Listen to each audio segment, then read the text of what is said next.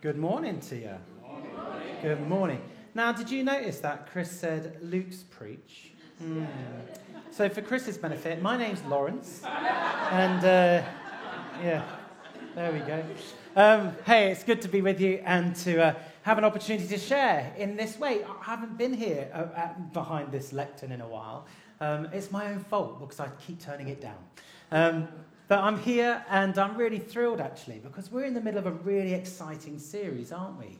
Kingdom Come. And uh, it's all about the kingdom of God. And that phrase, kingdom come, that's our prayer, isn't it? That across the world, across our community, across our families, our homes, and our church, we simply pray, Lord, your kingdom come.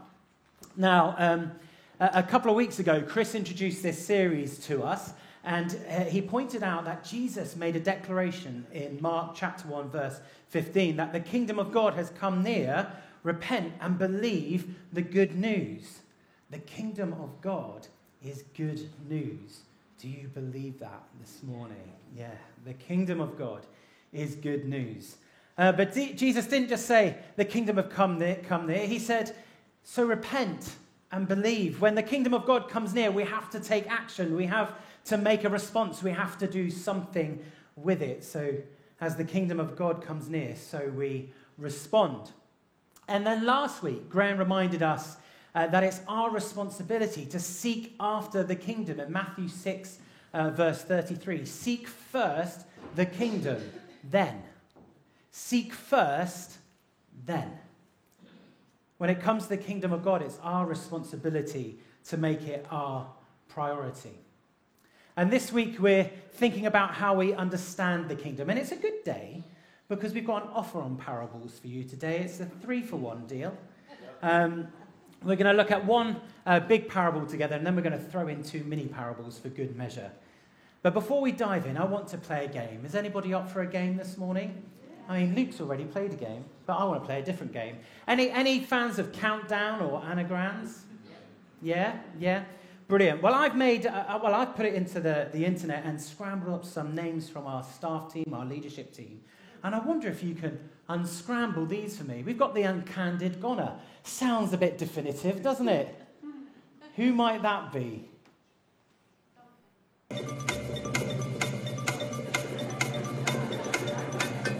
Did you work it out? No, no. We heard it over there. Ruth, was it you? You shouted out, Duncan. There he is. Uh, here's the next one. Uh, chicory broads. Sa- sounds like a burger or um, a cowboy. Who might that be? Shout it out. Chris Brockway. Brilliant. There he is. And then uh, the next one. Any swan herd? I feel like this might be a ballet move. Any swan herd? Who, who might that be? Say it loud for me. Andy Renshaw, yeah, there he is. Do you know what? I've got about forty of these. Um, no, I'm joking. I'm joking. This one, rice in whole grain. Now, the second part's quite healthy. The first part's not good for you. Rice in whole grain there. Who might that be?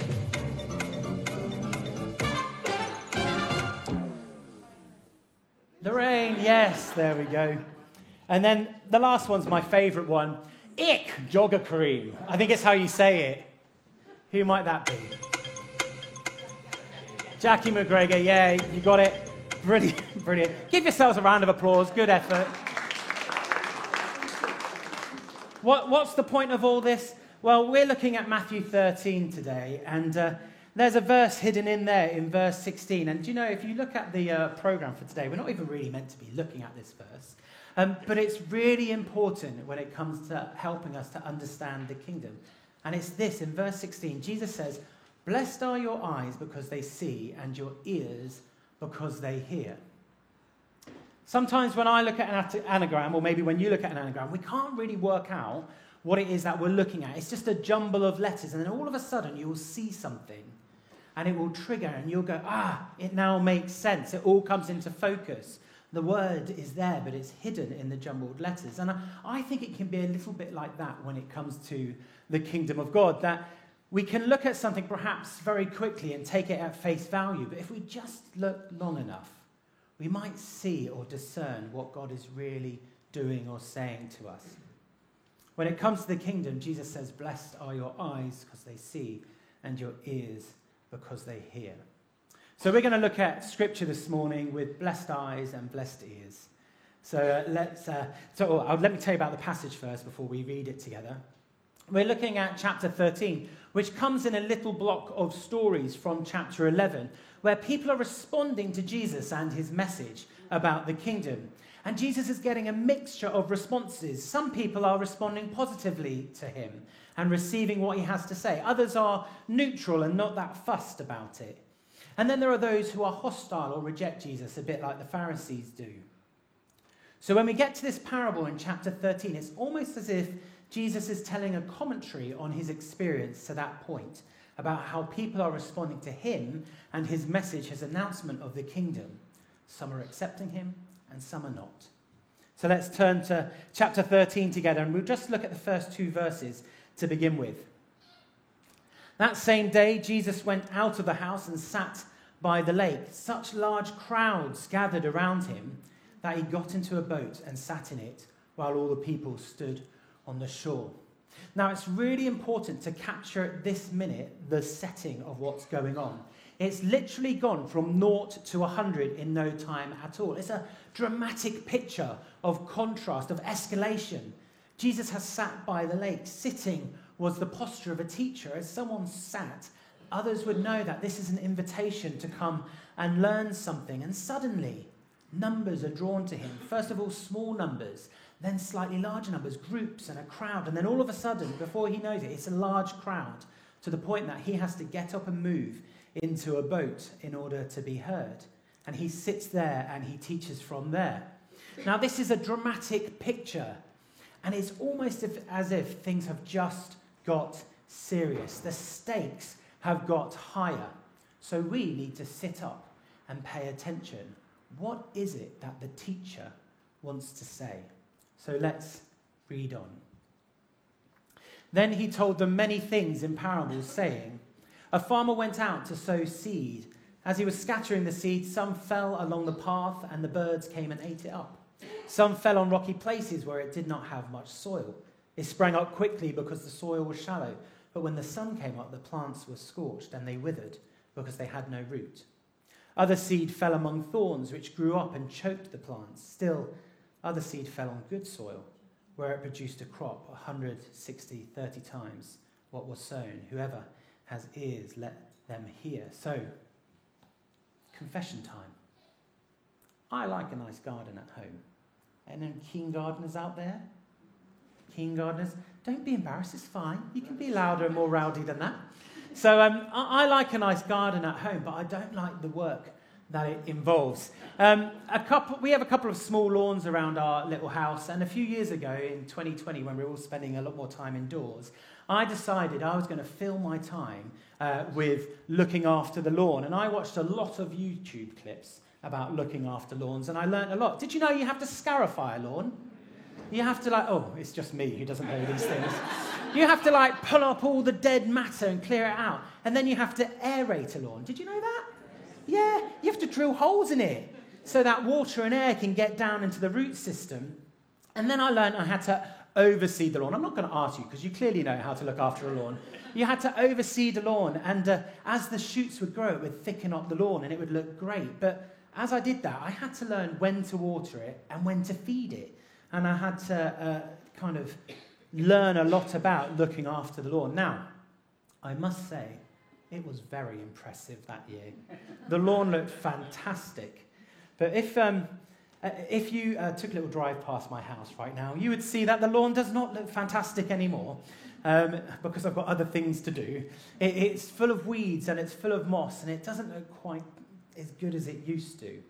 Um, now, I know there's a lot of work that I need to do to get it ready again, and I will return to my YouTube videos at some point to work out. And actually, between uh, services, I looked on uh, Facebook, and up came a video of how to look after your lawn. So it's already in my algorithms. It's happening to me. Um, but I will remind myself of the process, the goal of achieving a nice garden. Now, that's me now needing YouTube to help me. But back there and then, the people listening to this parable would have had an intimate knowledge of the land. I needed YouTube. These guys don't. They lived much closer to their food sources, either directly growing food themselves or working in farming. And the brilliance of this story that Jesus told is that it comes from the everyday experience of his listeners. They would have been well aware of farming techniques because they would have worked on their own fields or worked in the fields of their landlords. So just imagine that for a minute. Whatever your daily work is or your hobbies, imagine if it was used as a metaphor for a deep spiritual reality. What you would probably have a, a greater depth of understanding of the truth that is being contained within that metaphor, wouldn't you? Because when I look at a story like this, on my first reading, I'm tempted to go, yeah, seed was sown, some fell over there, some fell over there, and some of it grew, and think I've got a grasp on it. But for the listeners, this is a much more vital and vibrant story. It's a, it's a simple metaphor, but it's deep. It's connected on an ontological level. This is about their very being, their souls, and they know it. Now, we could say a lot about the farmer sowing the seed as a commentary on Jesus proclaiming the kingdom, and of course it is. But the emphasis in this parable, or the main commentary, is actually on the soil. There is a contrast being shown between good soil and not so good soil and how it responds to the seed. So in verse four, uh, some seed falls on the path and the birds eat it. Verse five, some falls in rocky, unfavourable places where the seed germinates quickly, but it fails to establish roots and it doesn't thrive in the harsher conditions. Verse seven, some fi- seed would fall among the thorns and the weeds, and it would be in competition for the nutrients, and it would be starved or choked out of what it needs. And then in verse eight, we learn that some seed falls on good soil. The seed germinates, matures, and yields an abundant crop for harvest. And this last point about the one hundred times, sixty times, or thirty times yield of seed would have surprised the listeners, as they would have been used to a harvest of five times or ten times that which was uh, sown. So can you see what Jesus has done here? He's tipped his hat, he's played his cards. Until this point, he's not told them anything that they don't already know to be true. They know that when you scatter seed, some of it's going to fall on the path around the ploughed fields, because that's how you scatter seed, you broadcast it. And they know that birds are going to come and eat that seed. They know that if you sow seed in an unploughed field, it's not going to, um, it's not going to establish itself. They know that if you don't prepare the ground and remove the thorns and the weeds or the competing plants, seedlings won't survive because there's bigger, more established plants being the dominant draw on the resources. And they know that when you plant seed in a good soil, you're going to get a harvest. But what they don't know, what they don't expect, is a harvest of one hundred, sixty, or even thirty times that which was sown. So Jesus has related to them, has drawn them in, and now he's showing them something very different to what they already know. And he even goes to great lengths to highlight this and underline it when he says, "He who has ears, let him hear." He wants them to look again and see something different. So let's pick this story up at verse eighteen and uh, see what Jesus has to say. "Listen then to what the parable of the sower means. Anyone who hears the message about the kingdom and does not understand it, the evil one comes and snatches away what was sown in their heart. This is the seed sown along the path. The seed falling on rocky ground refers to someone who hears the word and at once receives it with joy. But since they have no root, they last only a short time. When trouble or persecution comes because of the word, they quickly fall away. The seed falling among the thorns refers to someone who hears the word but worries of this life and the deceitfulness of wealth choke the word, making it unfruitful.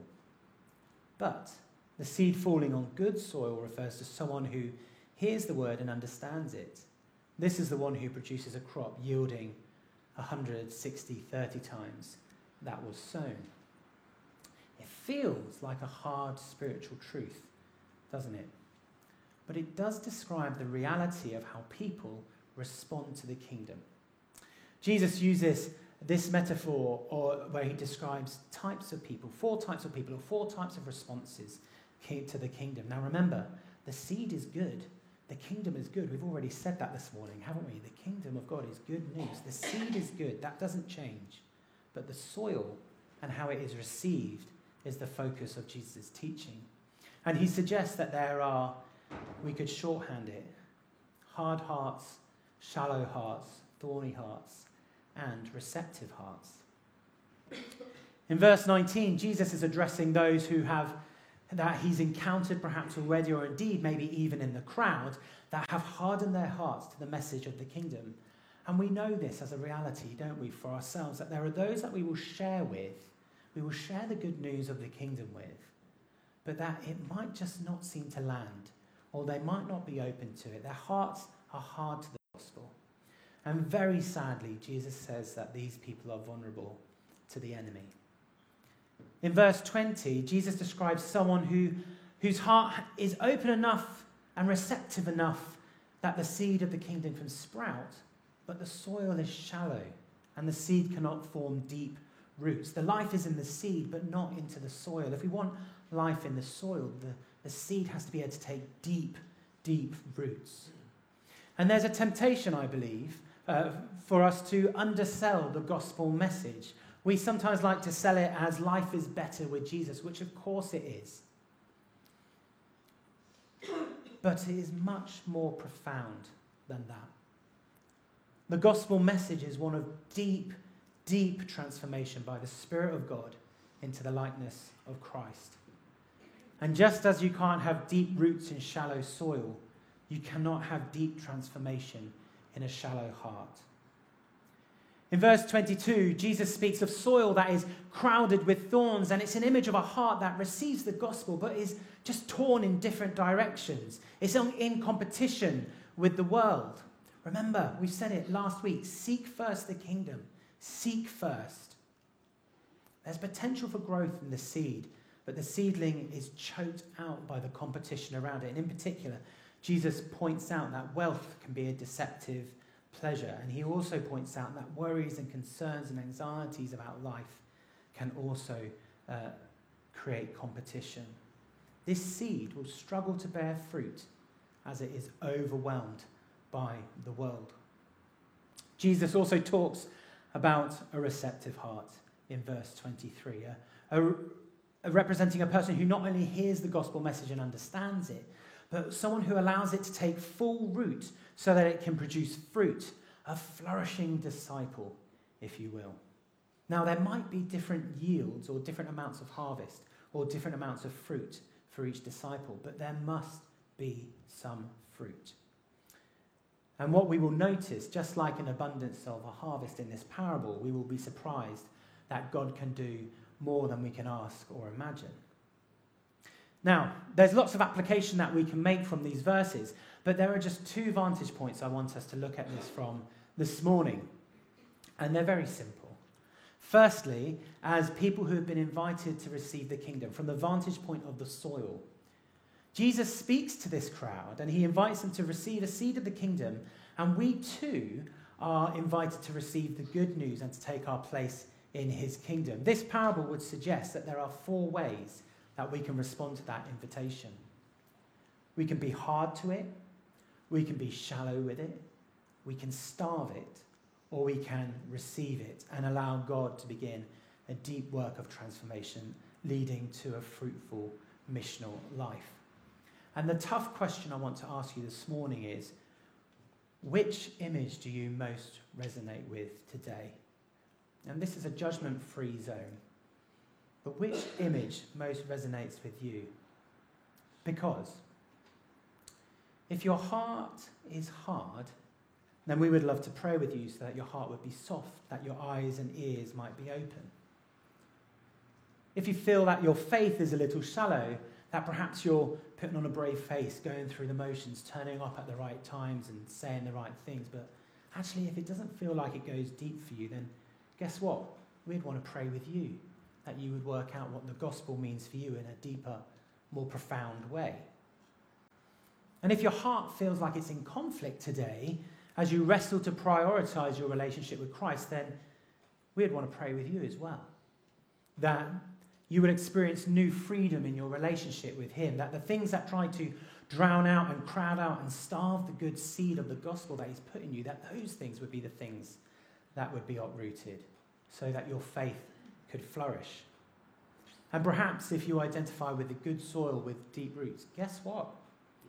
We'd want to pray with you too, that these roots would go even deeper, and then you experience an even greater transformation, and that your ministry, mission, calling would be even more fruitful for the kingdom's sake, and that it wouldn't be a one hundred times, sixty times, thirty times, but it would be a thirty times, sixty times, one hundred times, even more fruit. The thing is, we can look at a parable like this and think it doesn't relate to us, but we all need to pray for prayer. We all need to respond to the invitation that God is making. The thing about planting a seed is that if it is nurtured, it will flourish. And if you nurture what God you have received from God, you will flourish. It will flourish in you. If you nurture what you've received from God, it will flourish in you. And then I want us to see this from a different vantage point for just a moment. And that's of those who work the ground. The, the people in the crowd would have known what it was to work the ground. And we notice that the, the story is about the farmer who sowed the seed, but we don't hear much about the preparation of the field, of the ground. In Matthew nine thirty-seven, Jesus says, "The harvest is plentiful, but the workers are few." We are invited to take up a role and participate. And my challenge to you is, how are you participating in the preparation of the ground? And then after God has sowed a seed of the kingdom, how are you gathering in the harvest? Because when I look at this parable as a deep metaphor for spiritual retreat, it seems to me that there are rocks that need to be cleared, soil that needs to be worked through, weeds and thorns that need to be pulled up. Where are you going to start? Maybe you're already working on the ground, but if you're not, the invitation is to grab a spade and to dig in, because there's plenty to go round. The harvest is plentiful. Now, I told you about the lawns around my house. They don't look very fab anymore. I put in some work a few years ago, and it made all the difference. They looked incredible, but I haven't done it for a little while. And I've noticed it's not as fruitful. The lawn's looking a little bit more bare. But I know that if I put the work in now, by summer, I will have an incredible lawn to enjoy. And it's going to be hard work, but it will be worth it.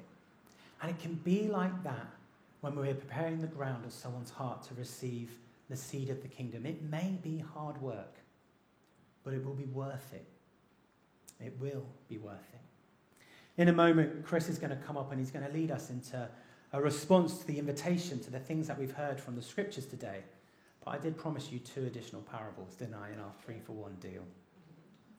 In Luke thirteen, uh, verse eighteen, Jesus says this: "What is the kingdom of God like? What shall I compare it to? It's like a mustard seed, which a man took and planted in his garden. It grew and became a tree, and the birds perched in its branches." Again I asked, "What shall I compare the kingdom of God to? It's like yeast that a woman took and mixed through about sixty pounds of flour until it was worked through the whole dough." What do we see? We see that the kingdom of heaven is like a tiny seed from which incredible life can burst forth, will burst forth. Abundance, power, strength, incredible life. The kingdom of heaven is also like yeast that is worked through a ridiculously large amount of flour. I worked out as twenty-seven bags of flour. But yeast, by its nature, will work through the whole lot. So what's the deal with these two mini parables? When it comes to understanding the kingdom, it's understanding this: Jesus is advancing his kingdom. It cannot be stopped. Nothing can prevent it from coming into its fullness. Life will burst forth. And the invitation is simply to receive it. That's how you understand the kingdom. You receive it. Blessed are your eyes because you see, and your ears because you hear. Amen. Amen.